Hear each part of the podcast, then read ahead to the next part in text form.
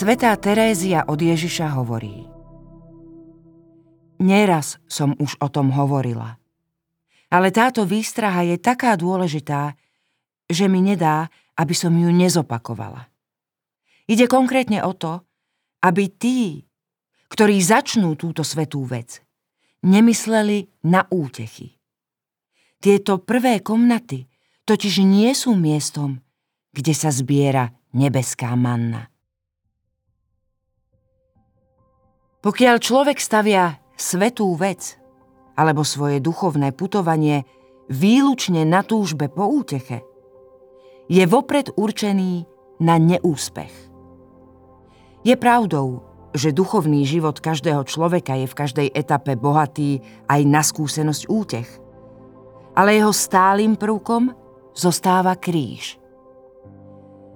Veľa je takých, píše svetá Terézia od Ježiša, ktorí síce už dávno začali, ale nikdy nemôžu dôjsť do konca.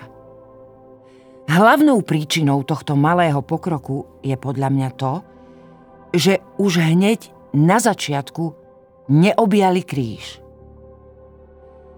Strach pred krížom sprevádza neraz rafinovane skrytá lenivosť.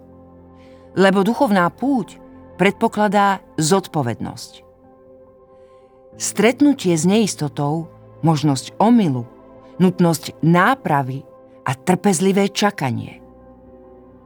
Človek stojaci z oči v oči takýmto požiadavkám ľahko siahne po argumente úteku.